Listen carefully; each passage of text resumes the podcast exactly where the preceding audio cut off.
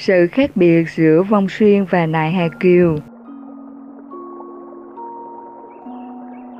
Vong Xuyên xuất hiện khi chân hồn rời khỏi thân xác, nhưng thần thức vẫn còn muốn tiếp tục níu kéo sự sống với thân xác.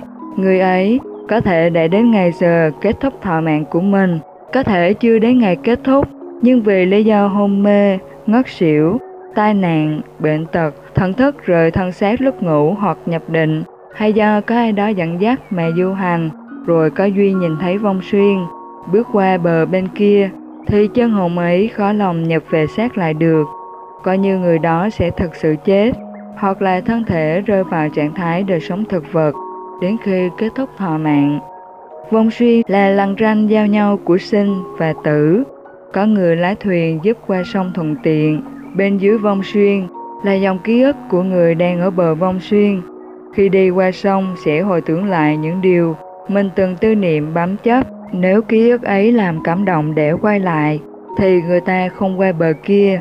Nếu người ta lặng lẽ cho qua, để hướng đến việc đoàn tụ thân nhân, thì ký ức ấy sẽ lặng chìm dần, trôi theo dòng sông lãng quên.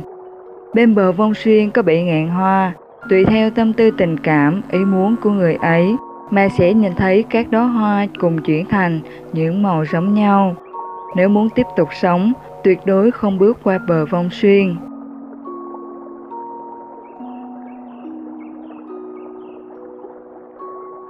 Nại Hài Kiều xuất hiện khi chân hồn muốn chuyển sinh nhưng lại lo lắng sợ hãi việc chuyển sinh ấy.